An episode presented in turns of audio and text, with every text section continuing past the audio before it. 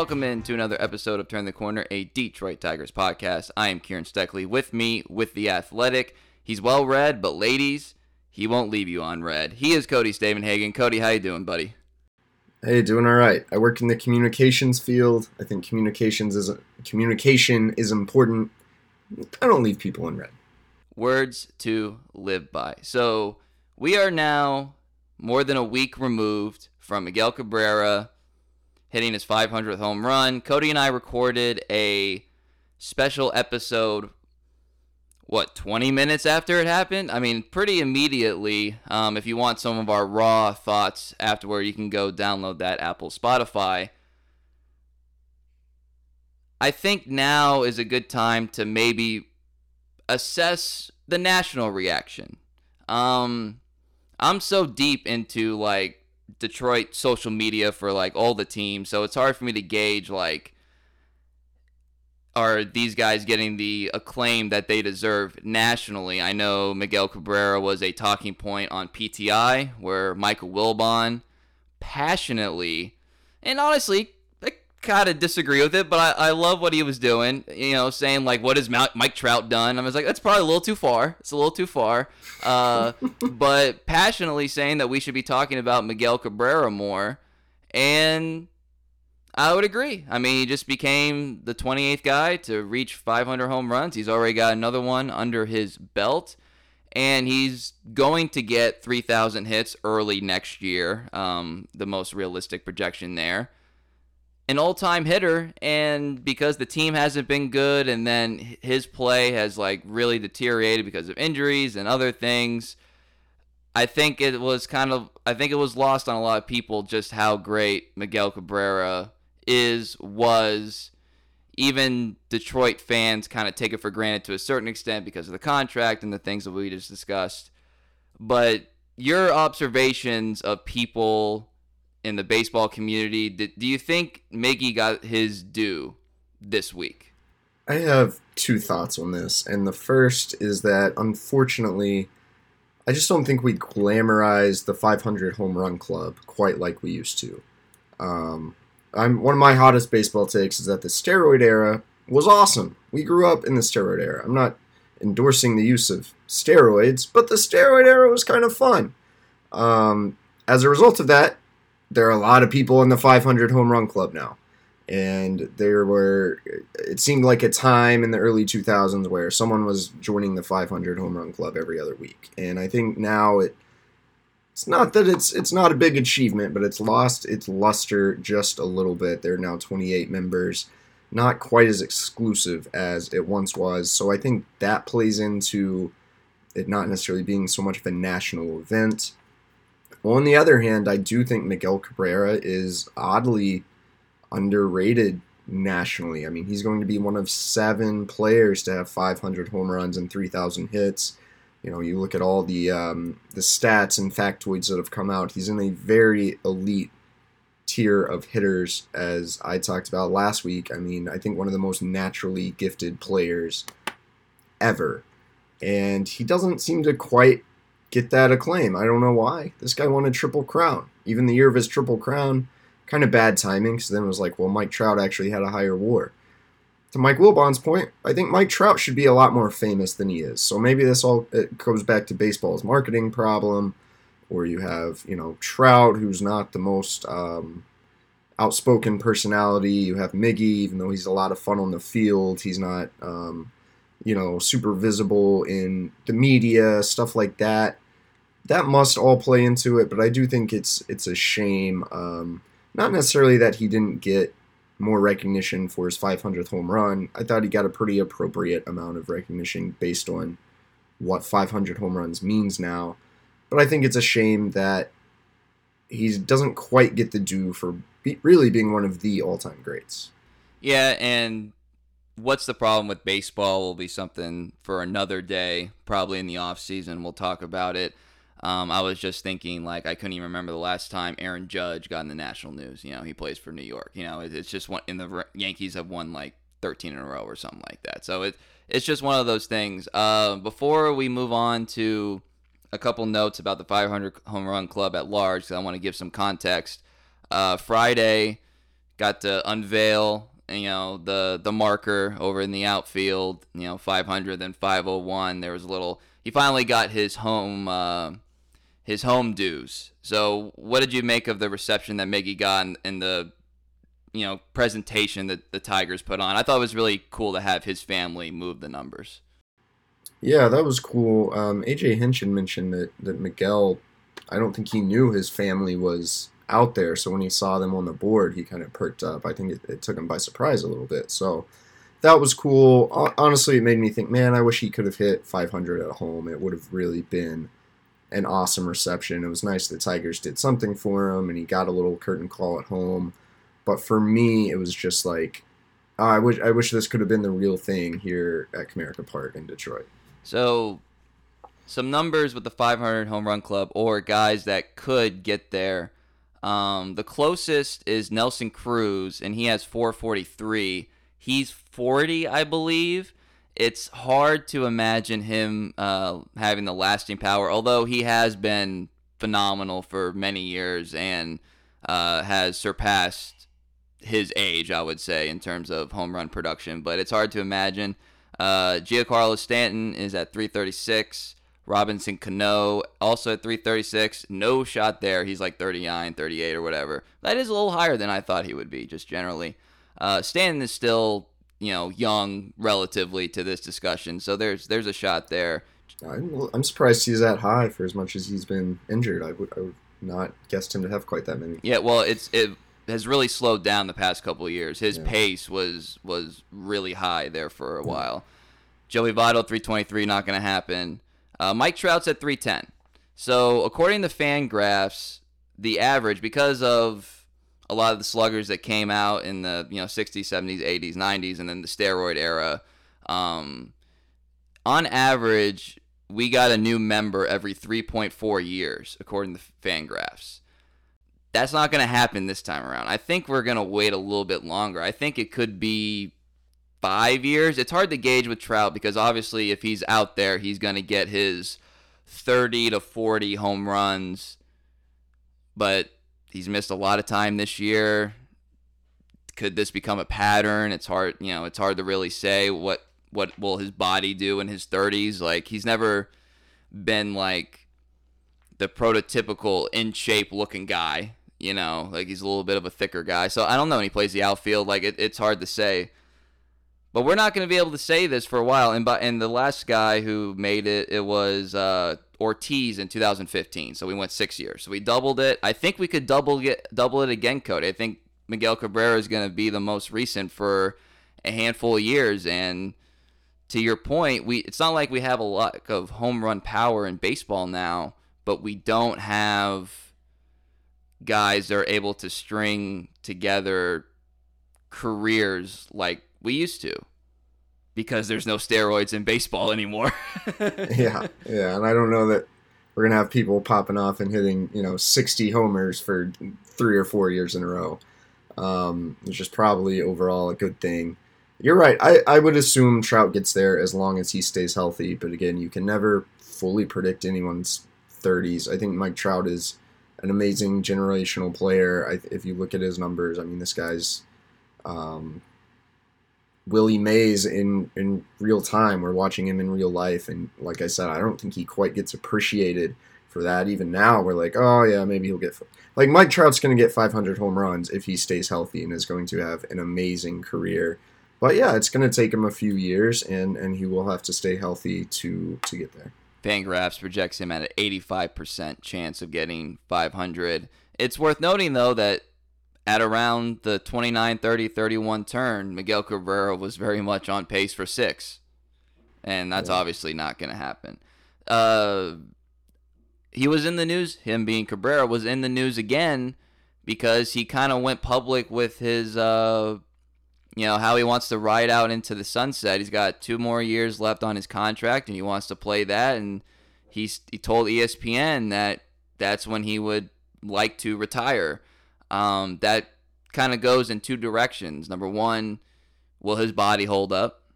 And number two, will the Tigers be able to ride that out in in in the sense of, you know, are you going to be able to put him in the lineups if some of these other guys develop and you start adding more pieces and you're like serious contenders, can you have your DH on a good season bat 250 and hit 16 home runs?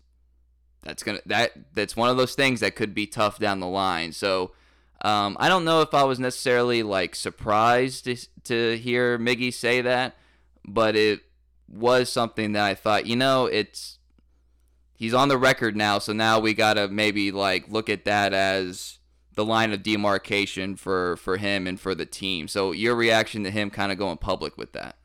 Yeah, it was one of those things that was just a more definitive version of things he said before. At the end of last year, I I asked him, or he didn't talk to us via Zoom, so I submitted a question that was like asked to him by the team, which was ridiculous, but um, you know, I basically asked him that, and he said um, he wanted to play the next two years and then see what happens. And I was like, okay, well, if he thinks he's going to play beyond the remainder of his contract, then uh, I'm not sure Miguel's living in reality.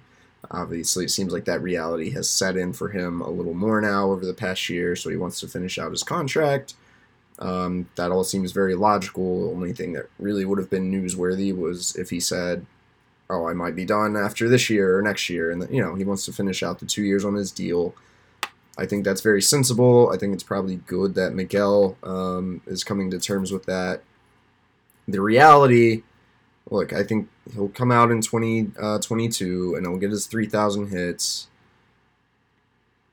I Miguel on the 2023 roster is kind of hard for me to see if this team really takes strides. If this team's trying to win a World Series or uh, make a legitimate postseason run, I don't know that you need a, a uh, below replacement level DH. As sad as it is, as great as Miguel is, after he gets his milestones, you know, you're going to have to pay him either way. I think maybe after the 2022 season. Obviously, it'll depend how he feels, how he performs next year. But I still don't quite see him finishing out this entire contract.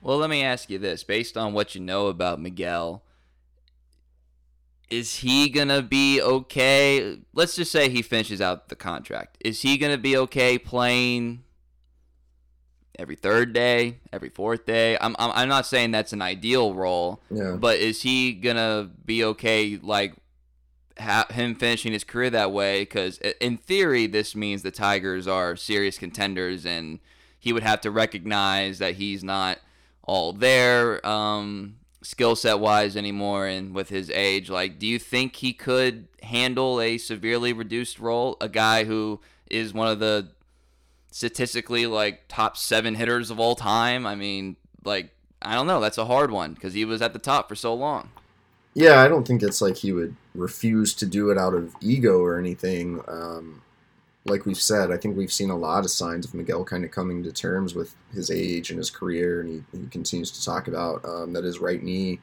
really hurts.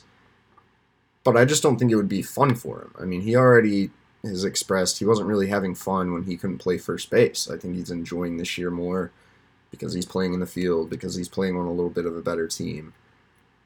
Now, if he starts playing every third or fourth day, he's not in the lineup very much. He doesn't feel like he's contributing.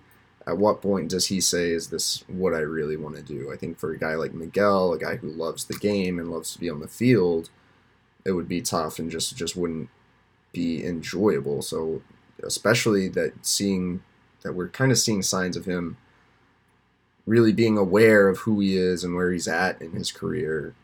You know, I, I think if it got to that point, maybe he would say, you know what, enough is enough. Um, it's all hard to predict. It's all another year or so away, but it's real. I have a hard, I uh, yeah, I just have a hard time seeing it. I think if Miguel finishes out his contract, then he's a pretty big liability on that 2023 roster. Even next year, like you talk about Torkelson getting up, you want to, I don't know, like once Tork gets here, you just have a below below replacement level DH in Miguel. That's that's rough, but it's reality. True. One last thing on the Miguel attention. Uh, did your Miguel Cabrera 500 home run story did it do good numbers wise? Uh, got a lot of reads, not necessarily new subscribers. Um, trying to keep my job. I'm trying to keep my dog fed. So, for those who missed out last time, we got a new 50% off deal. You can subscribe to The Athletic 50% off. I think that's going to run through uh, mid September, I believe. But jump on it now, and you can read all this coverage, and Olive can continue to eat well. Yes, very important. Um, uh, I just bought my fiance Jared Goff jersey shirt. That's about the same price as what this deal is at the Athletic. So it's, it's a pretty good deal. Pretty good deal. The, the Athletic, I think it's going to have more longevity. You're going to get more out of it than the Jared Goff jersey shirt when the Lions draft their QB of the future in the next year or two. You're not going to want the Jared Goff shirt. The Athletic, you can read about the Lions QB of the future. You can read about Spencer Torkelson next year. It's it's, Cade it's going to be a better value. Cade Cunningham. Cade, Cade Cunningham. It's going to be a better value. Just, just saying. Very true. Another thing you wrote this week, speaking of national attention, so just timing wise, it kind of worked out. The Sporting News put out like I believe it was Thursday, like a story about the Tigers sort of, you know, after a rough start, gaining traction, and then you wrote an actually well reported source story about the Tigers starting out rough and, and gaining traction and, you know, what was like. I thought you did a beautiful job visualizing for the for the reader what it was like when they were just playing like dog s and going to New York and facing Gerrit Cole and you know late flights. It, it perfectly captured what uh, life as a ball player can be like. Sometimes there's a lot of non glamorous parts. Uh, but you talk to AJ and, and you know like Michael Fulmer and all these guys about what the turnaround was like, and the major theme seemed to be trust in the staff. And I don't want this to turn into like an anti Brad Ausmus and an anti Ron Gardenhire uh, topic. But if you read between the lines, you could definitely tell that these players just. I don't know. I don't want to say they trusted more, maybe you would. You were talking to them, but it just seemed like they recognized a higher level was demanded um, with AJ Hinch and Chris Fetter and George Lombard and and so what when you were reporting this and you're looking at them as they're talking about this, what did you kind of glean from from from them about that specific topic when it's like with the coaching staff and demanding more. That quote, I remember that quote too.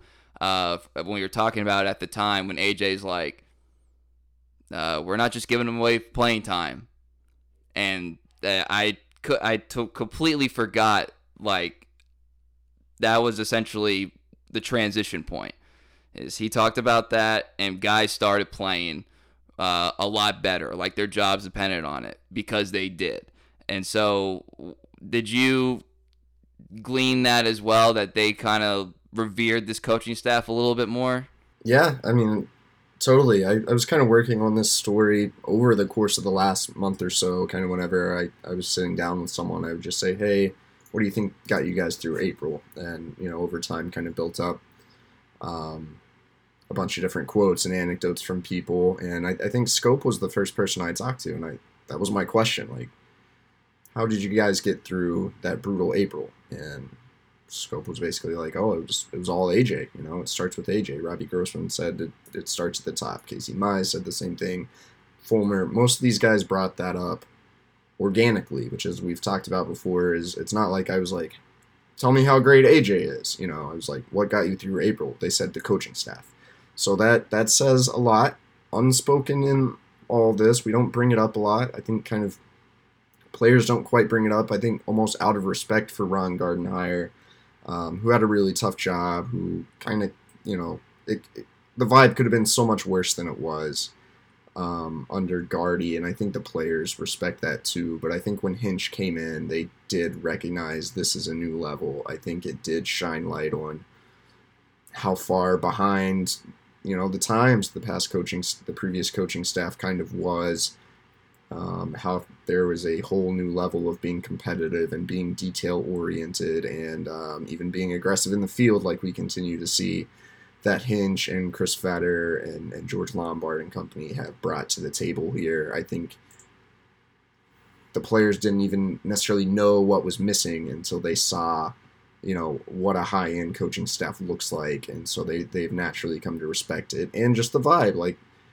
it could have gotten very toxic at the end of April. It was Hinch said it was it was tense, you know.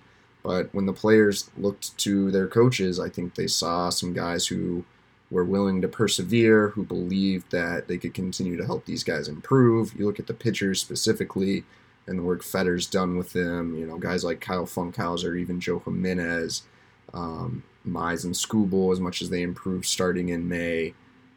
I think I think there was a trust and a belief that they could get more out of these players, and as a result, the players, you know, if you're a player and you feel like your coach believes in you, that that goes a long way for anyone who's played on any team. Like that is one of those things you can't quantify, uh, but it's real, and so I think I think that definitely came through talking to players for that story.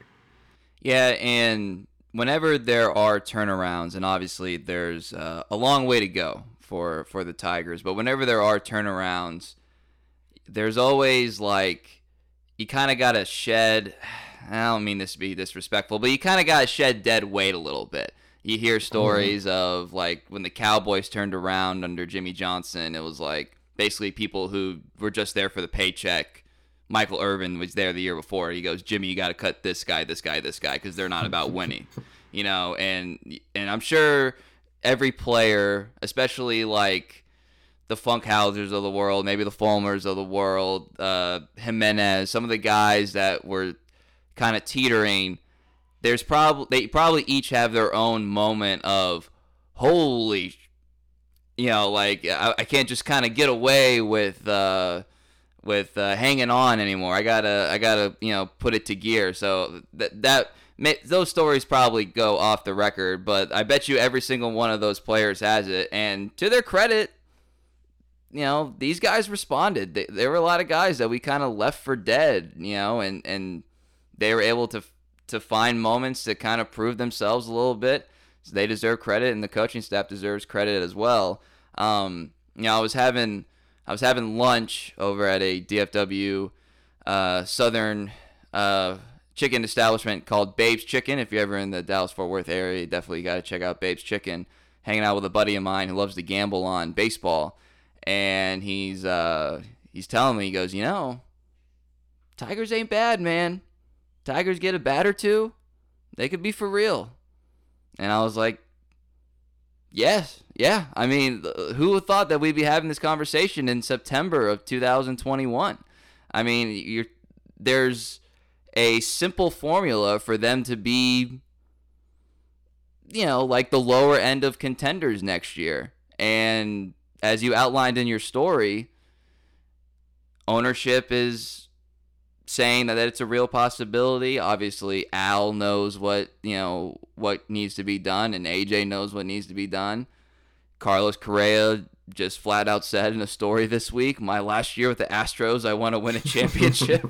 uh, I mean, it's all kind of lining up for the Tigers, and they're starting to get a little bit more national pub. Like your story kicked the sporting news stories, but but I like that the sporting the I, I I like that the sporting news story existed because like in a way, getting into the national conversation is a step into being a contender. If people start saying, "Hey, look out for the Tigers," you know, like that's a, that's a good thing for the franchise. That's a good thing. And then in your this was in your Tigers talk. I thought the viewership nugget you put in there yeah. was a, was amazing. Can you kind of recap that for uh, for people who are about to take advantage of that subscription deal? Um, and then they'll go back and they'll read your Tigers Talk article and then you know they can read it for themselves, but you can just kind of highlight it. Basically, the Tigers are drawing eyeballs. Yeah, the Tigers, believe it or not, um, this is comparing 2019 and 2021 television data. A lot of teams internally aren't really looking at 2020 as a direct comparison because it was the pandemic, things were so weird. But there are only six teams that have seen increases in both household rating and household viewership in those two years. Um, we have the Padres, obviously very exciting team. The Giants, they might win 100 games. The A's, they're postseason contenders. The Dodgers, phenomenal ball club. The White Sox, great team on the rise. And then the Detroit Tigers. The Detroit Tigers aren't going to make the playoffs this year, but they are still one of six teams um, that has seen increases in both of those categories. So viewership is way up. It, in a way, I think it should be noted that 2019 team was so bad and viewership was so low that it kind of had nowhere to go but up. But you know, um, the the numbers are up 29% in viewership, and this is despite the fact that Bally Sports Detroit has seen a 19% loss in subscribers over that span. So you have less people subscribed to Bally and more people still watching the Tigers. tells you that the interest is there, as we've talked about.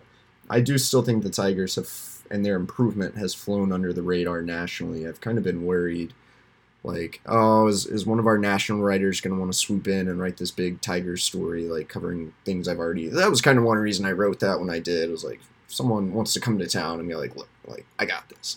Uh, but at the same time, it is good to see to see the team you cover get that national pub. Even MLB.com put a story out Saturday morning. It's very basic, but it's like five reasons the Tigers aren't as far from contention as you think. And so, you know, I think that's on the MLB.com homepage. I think it is another, you know, people need to be talking about this ball club this offseason. The Tigers need to be one of the and their free agent chase needs to be one of the bigger storylines, um, I think, in the league this offseason.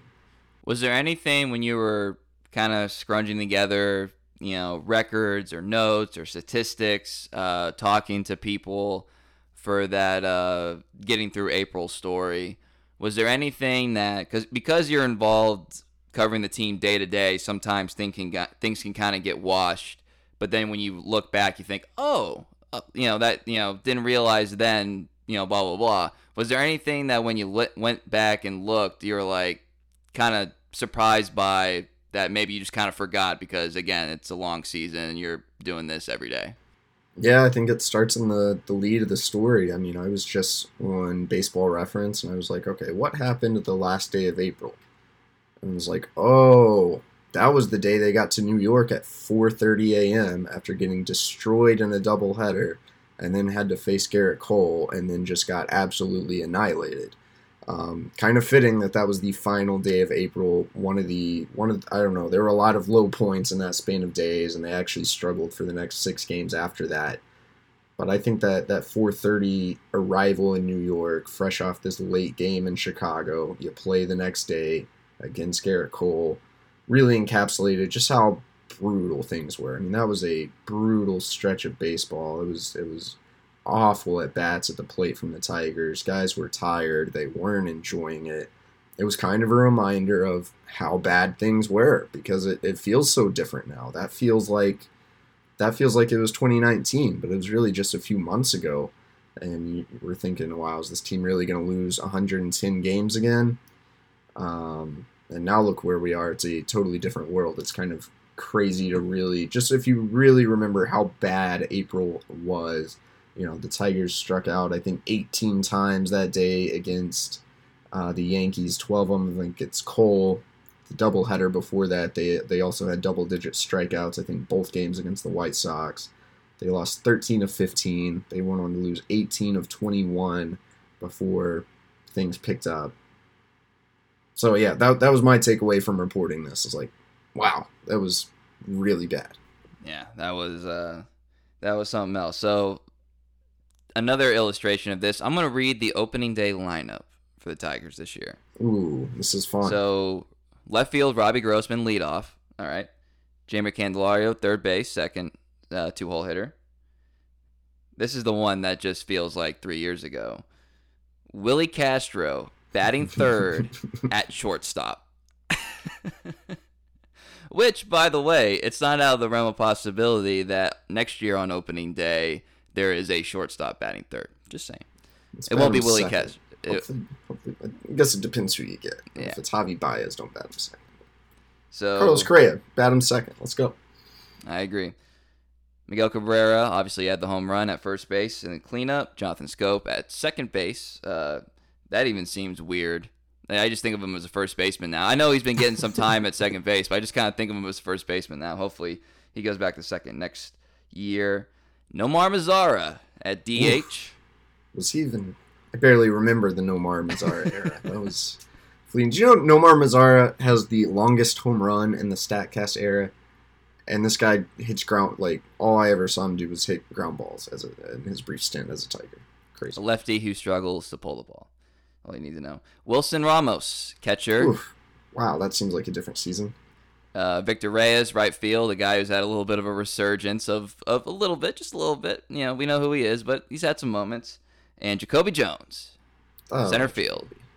And and so yeah, I mean we're so next year for sure. Four guys basically, uh, depending on what the Willi Castro thing is. Four guys will not be in the starting lineup next year, opening day. It's a Yeah, lot of change. That's a lot of It's a change. lot. There was Eric Haase was in the minor leagues. Akil Baddoo, we were like, is this guy, this guy for real or not? We had no idea.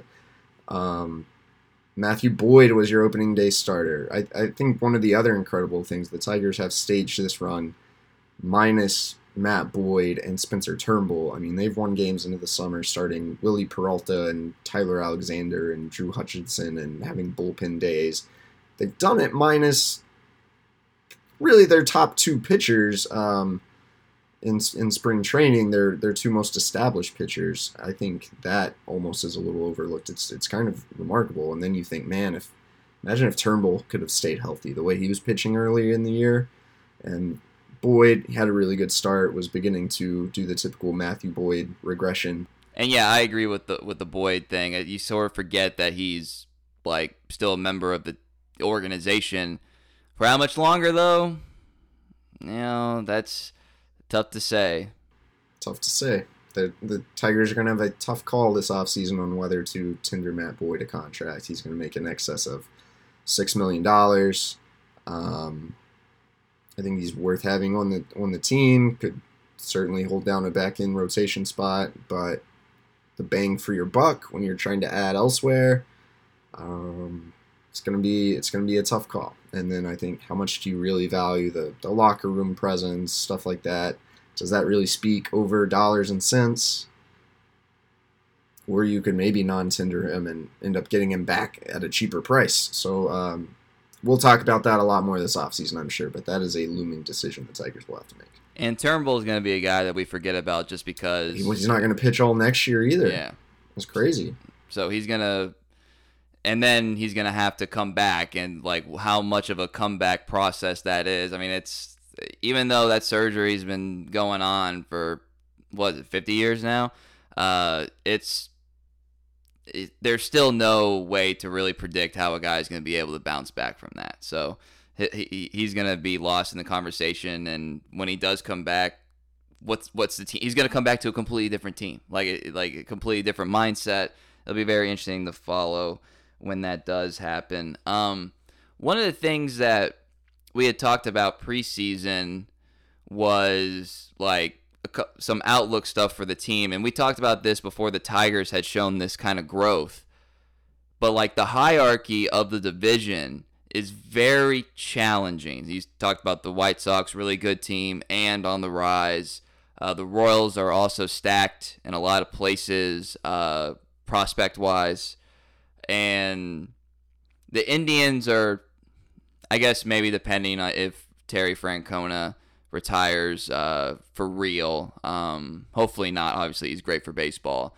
I mean, maybe that kind of alters it a little bit. But the Indians and the future Guardians, like, they are always relevant. And the Twins, to a certain extent, kind of find a way to you know bring players up and develop players at a at a good clip. This is a has a making of a really stacked division. Do you raise the Tigers a little bit in the in the hierarchy based on we what we've seen? Because coming into the season, we were like, yeah, they're promising, but they're still kind of bottom tier if we project uh, just the division. Does that change? Is that changed now in your mind? It's a reminder that things can change quickly. Earlier in the year, one of the things I always loved to throw out there was like, who finishes in last place in the AL Central in 2024 or 2023? Like, in theory, all those teams were supposed to be good. I think it does the Tigers a world of good that the Twins have kind of imploded this year and now could be facing the prospect of or that you know they they made some trades. They're going to have to rebuild their roster a little bit. I still think they have a good front office with with Thad Levine running things over there, and um, generally a well-run organization. But it looks like the Twins being this perennial force in the division is not going to happen. The Indians slash Guardians, one of the very best player development systems in all of baseball, so I wouldn't write them off. But they're entering a rebuilding phase. There's not a lot of premium talent left on that major league roster anymore. Even I think there are a couple nice hitters in the farm, but it now seems like they pretty clearly rank below the Tigers. I wouldn't write off the Royals. Um, really good farm system. You got Bobby Witt coming up, and then their their ownership has um, proved that it's already willing to be aggressive. So I wouldn't write off the Royals, but overall, the Tigers in theory have a little more high end talent. Now I'm starting to view as like okay, like Tigers and White Sox should be maybe I don't know, maybe predicted to finish one two in the division next next year. Like that conversation has really changed in part because the Tigers have played well, also in part because the Twins have been a massive disappointment, and the Indians have, have just kind of shown um, the making of a team that's that's probably going to be mediocre for a little bit. Yeah, and I'll tell you what, uh, Riley Greene and Spencer Torkelson are they are doing nothing to quell any hype for next year. they they are taking on AAA and uh, Kreidler too. Like, I, I mean, they all look yeah. like dudes that are like, I'm not gonna say major league ready, but ready to be in the majors. Riley Greene looks like he might be your best outfielder right now. I mean, offense, twenty years old still, right? Yeah, that's insane. That's absolutely insane. Not a not a slam dunk pick either at the time. I think people need to no. People need to remember the Tigers were pretty much locked in on him uh, for a while. It was a pretty safe bet that they were going to take him, but it wasn't like it was, you know, like the Mize pick. I know it's different because it's number one overall, but it's not like the Mize pick or the Torque pick where like, yeah, you're going to do this. It, uh, uh, you know, there's no no rebuttals. There were plenty of rebuttals for Riley Greene, this skinny outfielder who could hit and I mean, people were talking about him like he couldn't tie shoes in terms of like his fielding ability. and I think he could be. I think he's a plus defender. He's a plus defender right now in my mind. Uh, so the, the, the hype is going to be real in February and March and April um, with those guys. As of right now, you probably got to bet that they're going to make the team out of camp. Kreidler, I don't know. I don't. I don't have as good a read on him, but it it's hard to say that he hasn't earned the right to be in that discussion right now. Yeah, I mean the kid's got a legit future. Again, I would I would pump the brakes on him just a little bit. The, the hitting profile still is not as advanced as Greene or Torkelson, uh, but the things he can do defensively will give him a shot to be in the roster conversation. You, you know, if you need a utility infielder, I'd be very surprised if he makes the team like out of camp. And even Riley and, and Spencer right now, and I said it last week, I kind of think they should make the team out of camp, but we will we will see we will see how they fare in big league spring training. There's a lot to be determined between now and then, but we're going to see plenty of those guys next year without a doubt. Well, the big thing that Kreidler did was he crashed. Well, he supplanted Dillon Dingler from from the triplet conversation. You gotta pump bring some guys. yeah, and so so you had a couple weeks ago gone to Erie. You know, we've seen various stories you've written from your time there, uh, which are available if you're a subscriber to The Athletic. The one that came out this week was the Dillon Dingler conversation. And this was a guy who was killing it this year. First of all, highly regarded pick at the time. Everyone was really happy with that pick, like national pundits and stuff like that. And did well at the alternative site in the in the COVID year. Started out really hot in high A, gets to double A, and kind of comes to a screeching halt a little bit. The numbers aren't there, and then he gets hurt. I didn't know that he.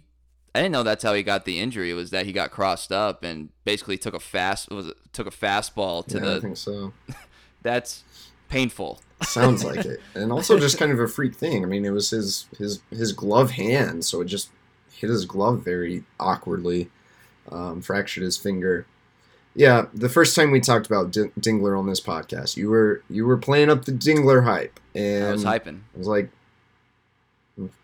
I I could just never see him following the same trajectory as uh, Greene and Torkelson, as last week's story kind of outlined. Mostly because he's a catcher, and catchers just take time. They have to do so much more. They have to learn so much more. And Dingler and Arnie Beyeler, the manager at Erie, and AJ Hinch really talk about it in this story.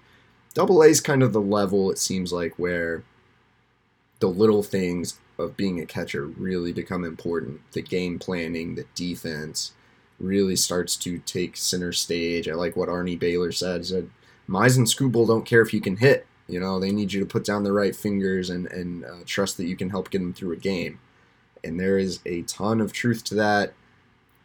It's it's unfortunate that Dingler's offensive numbers have fallen off. I think he's still a really talented offensive catcher, but again, the grind of a long season. He's playing the toughest position in baseball. I'm not necessarily um, stunned that he ran into some struggles in Double A. And again, really talented guy, but just not quite the elite advanced hitter that that Greene and Torkelson are but I think there's also some proper perspective in that piece from Arnie Beyeler, from AJ Hinch, saying, hey, it's okay. Like, this is normal. This is almost to be expected of a guy, especially a catcher. AJ says, look, this season has been a success for, for Dingler without any doubt.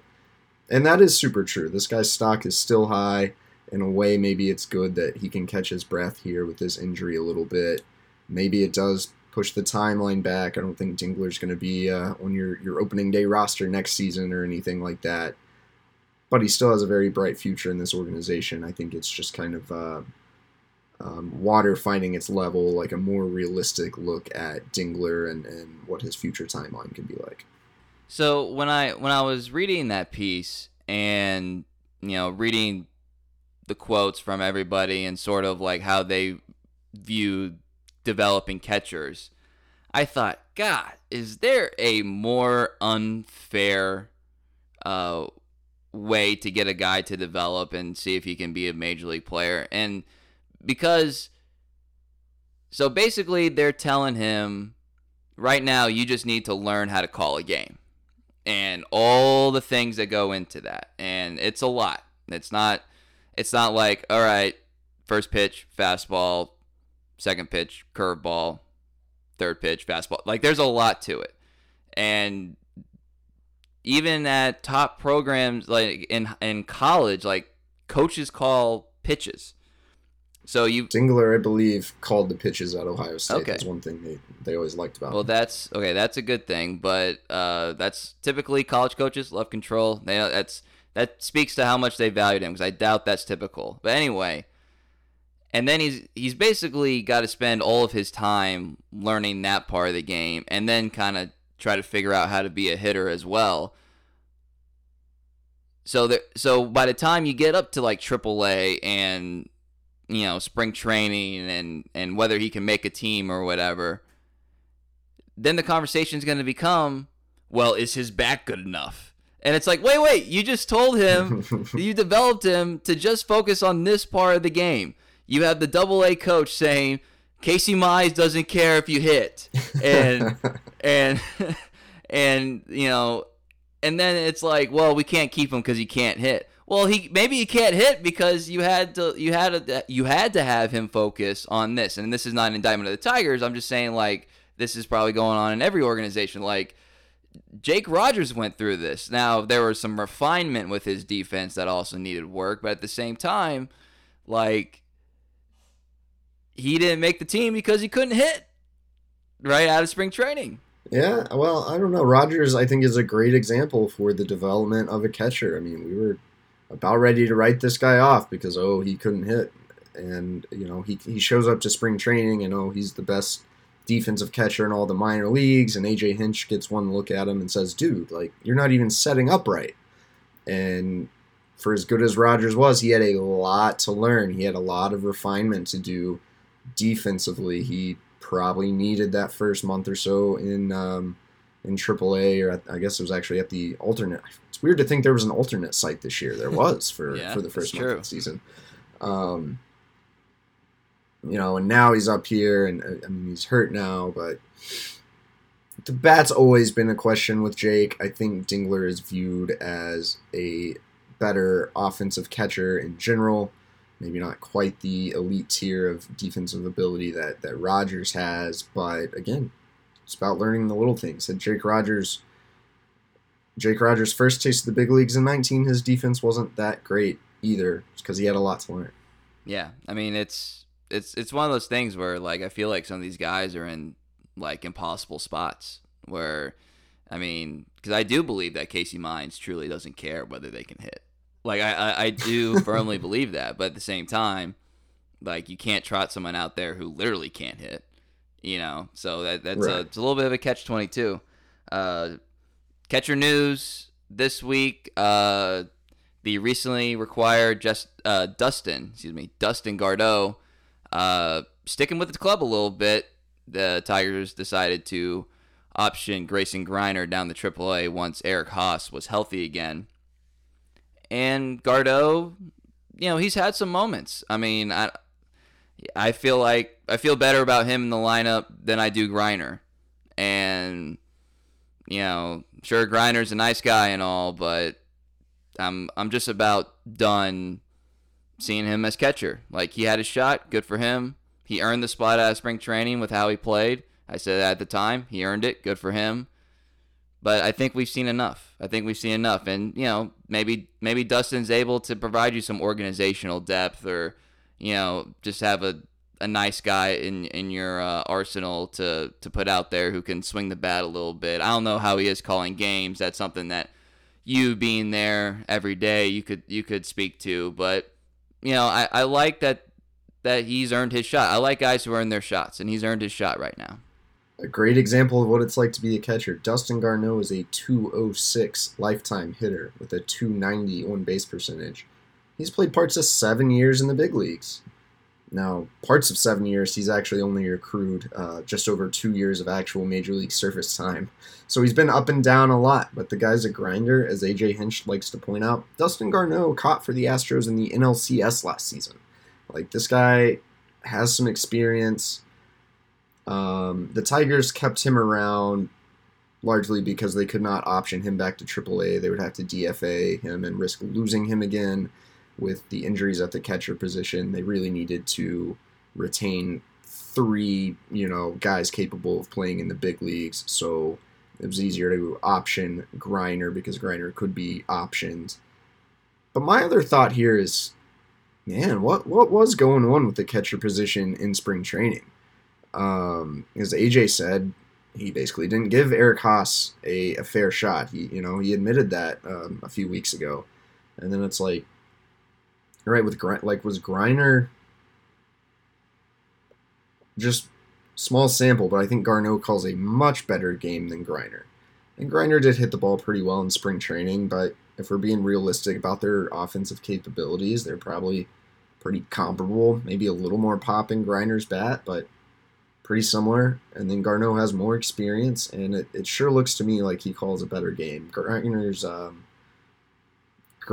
had some rough game calling displays lately, and I'm I, I'm with you. You know, Grayson is a very nice guy, stand up guy, but uh, I thought we had kind of seen all we needed to see before this year, and definitely now. And I, I'm kind of like, what took so long for us to just admit that Dustin Garneau is, is probably better than Grayson Greiner? Like, why are we just now uh, reaching that conclusion? Yeah, it's a it's a good question. Garneau, surprisingly old too. He's 34. He does uh Wow. he does not look it. So whatever he's doing, good. Well, he he, he looks he looks Well, on TV, I don't know. Maybe it's the haircut. Maybe he's got a he's got a Okay. youthful haircut. I think maybe that goes a long way. He's like he's like bald, or he's got a, a Well, it, loo- it looks like a buzz cut to me. I think I don't know. Maybe that makes me think he's younger. okay. But you know, talk Okay. about the uh, the journey of a the journey of a uh, of a of a catcher. I mean, he's been in the major leagues for like six years, and he's just bounced around, like you said. Go goes from catching in the NLCS to uh, being essentially bought for cash, like like eight months late. No, he's in the Tigers organization, and then they they, you know, he opted out and was playing uh, back in the Astros system, I think, or was it the Rock? I don't even know where. I think maybe it was the Rocky system. I don't even know. He was just kind of in the wilderness, and then he got a call, and suddenly he was back up, and he was starting the next day for the Tigers in the big leagues. That is the life of being kind of this second and third 4A type catcher in, in the majors for sure. And AJ Hinch himself lived that life for a couple years toward the the end of his big. One last career. thing on the on the Dingler conversation. Uh, I went back to 2014. I jotted down the second round picks for the Detroit Tigers. Uh, by the way, 2015 was the last Dombrowski draft. So uh, just just for your information, everybody. So 14 was Turnbull, 15 was Tyler Alexander.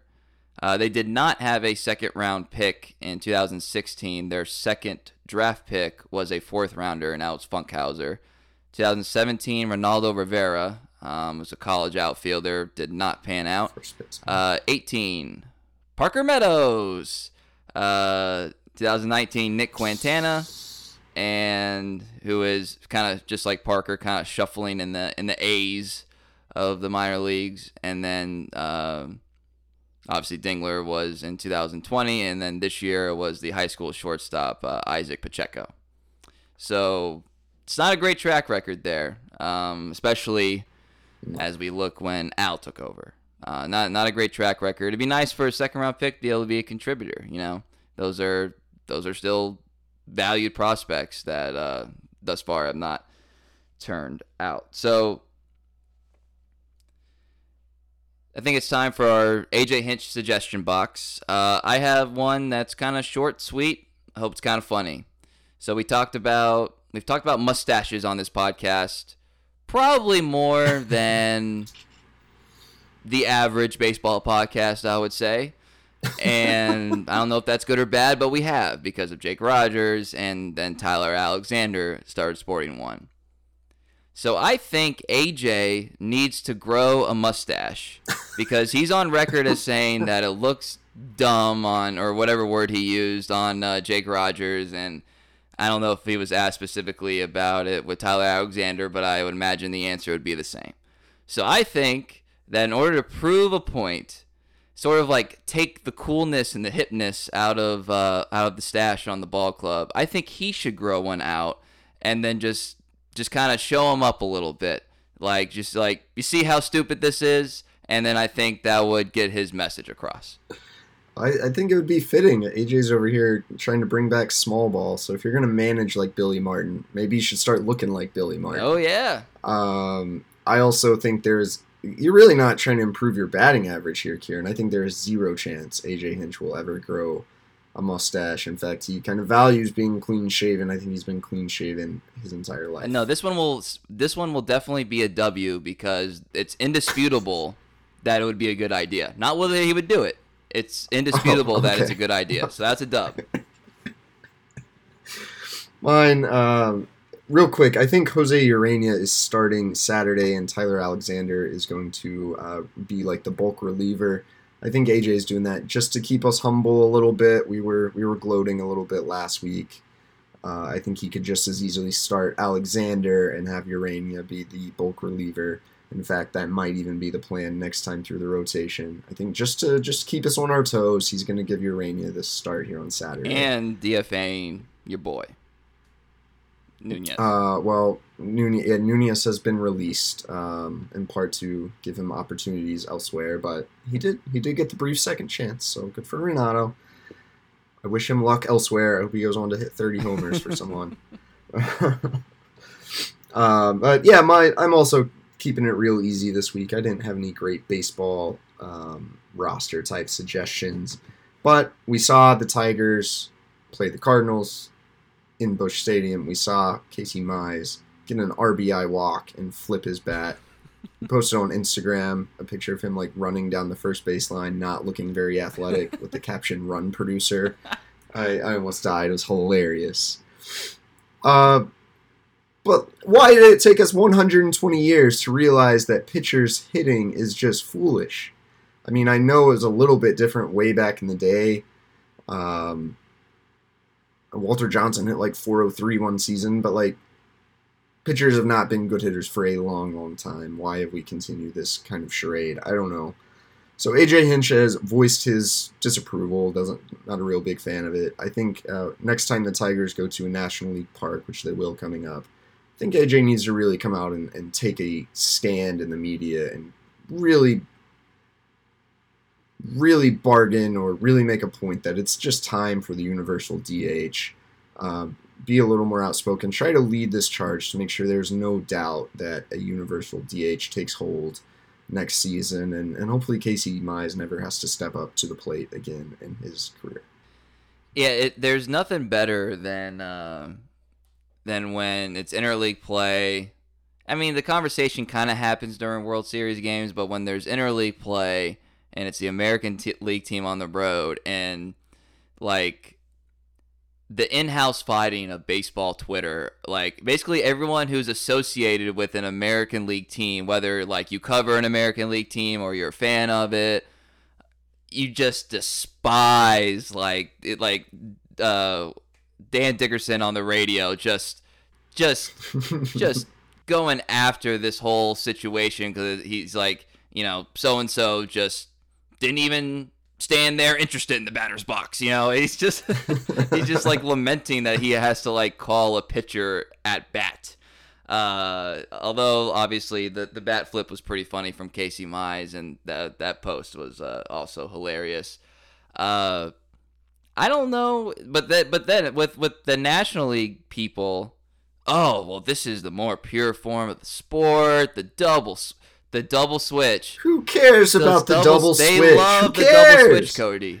It, it's like it's like the last thing they can hold on to of everything that is good and whole in this world in their mind is the double switch. Like you just have to. there can never be another double switch again, and everything will be just fine. The sport will carry on. But the double switch, what a stupid argument. They love it. They love it, and so they they got their heels dug in. It's sort of like old school, even though the DH has been around for a very long time at this point. It's sort of like old school versus new school, where you know it's like you don't understand, man. Like this is the better form of baseball, and then the American League is, you know, no, you don't understand. This is way better. this is just this is just better. In my opinion, I think it's ridiculous that we have nine spots in the order, but one of them is just basically an automatic out, or it's this guy who's going to try to bunt, but we don't even really know if he can bunt because he's, you know, he hasn't hit since high school and he's not athletic at all. like that just makes no sense. Like, what are we doing here? Come on, that's like okay. In the NFL, you can have a four receiver set, but your fourth receiver has to be a lineman. You know, like, like what are we doing? No, no, I agree. I think that's a really good point. Uh, I- but is that? And again, the CBA will be a heavy conversation for us uh, in the off season. But uh, is that something that baseball is also going to try to tackle in the off season? Is the whole universal DH thing, I- or I- is that? I- I'm under the impression it will be kind of part of the negotiations for what the, the game and the league will look like in the future, and that'll probably be involved in, in the CBA. Yeah, because that, and wonder- that that also does affect um, creates more jobs for position players if the if the NL needs a DH. I also think it's uh, a little bit of a pro labor take. Well, I was gonna say I want. I don't. I have no idea who's on when that when that is presented between the union and the and the commissioner. Where's the pushback? Like you know, like like like who's gonna who's gonna push back on Probably that? someone who's like, but the double switch. Like, I don't- uh, I would, I would think, I, I'm pretty sure the players are definitely in favor of it. I think the league is too. But when you get into negotiations, we know these are some pretty hard line negotiations. I think maybe the league can be a little res- reticent to. Okay. Well, we'll give you the universal DH if you give us, you know, X in return. Well, That's probably what it Well, turns. I'll actually, yeah, I was gonna say somebody. Maybe it could be the players. I don't know. Someone's gonna use that as sort of like, uh, like they're going to be hard against it, but they know they're going to fold on it in order to get this. Like they're going to fake being against it, sort of like uh, like a basketball coach working the referee, making a stink about something that about just to get this call later. I I, Yeah. I I could see either side doing it actually, like faking outrage about the universal DH.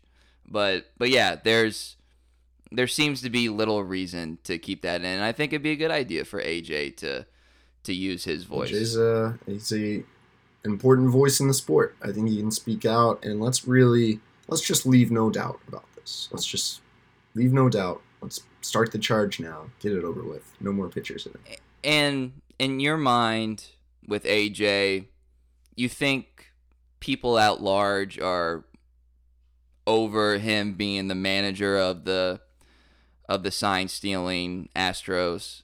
Like, it, Um, like if he comes did- out in favor yeah. of that uh, or Universal DH, you're gonna be like, "Why are we listening to this guy? Like he he he was the one with the." They'll like miscorrectly say like he was the one that orchestrated the sign stealing, you know? yeah, like that kind of misinformation. You think there'd be like a lot of people t- still talking about that with him? I think look, people in Detroit are definitely over it, and it like never gets brought up anymore at all. I do think this is going to reoccur, especially if the Tigers continue to rise on the national scene. I've already seen it a little bit on Twitter, like, "Oh, AJ's their manager. He's a cheater. He's a disgrace. He shouldn't have another chance." I think we're going to hear a little bit more of that from the national crowd over the next couple of years. I think there are a lot of people out there who don't even really realize AJ is managing the Tigers. And then, you know, if the Tigers are in the playoffs next year in a couple of years, I think I think we'll start hearing those chirps more. But I think like anyone who is actually influential or like serious at the sport is, is kind of past that at this point. You know, I think it's more people on Twitter looking for something to complain about. Well, it's definitely gonna be part of the conversation if they sign Correa. Yes, it will be. Yes, it will be. Well, I'll tell you what, that would be a really good uh, case study for what the national people really think about AJ. Is if he came out really hard against the Universal DH, try to use his voice, and if they sign Correa, um, the reaction to that would probably tell us a lot. Um, I don't see it a whole lot from the Astro players specifically. Um, don't see it at all with Alex Cora. Um, unfortunately, we haven't heard from Carlos Beltran uh, since he was let go as manager when when all this broke out. So that'll be a good case study. I'm actually looking forward to that. And the Tigers are an exciting team. It's a it's a good time to be able to watch the Tigers. It's also a good time to follow Cody on Twitter. If you don't, I assume if you listen, you already do. But maybe you could tell someone, hey, you should follow this guy. Cody's very close to 10k followers on Twitter. Uh, it definitely needs to happen by the end of the season. I'm very confident that it will. But that's the movement. Hashtag get Cody to 10K. You can follow him on Twitter at Cody Stavenhagen. I am not important, but I kind of like followers. Follow I- Kieran too. I am at Kieran underscore Steckley, and our podcast page is at Turn Corner Pod. You can subscribe to us on Spotify and Apple, and please leave a review. We love five star reviews. It's uh, it's fun to see that people enjoy our work. Just like it's fun for Cody to be able to feed Olive, because the fact he was able to feed Olive means that he is gainfully employed because people enjoy his writing. So be sure to tune in next week for our next episode. So for Cody Stavenhagen, I am Kieran Steckley. Thank you for listening.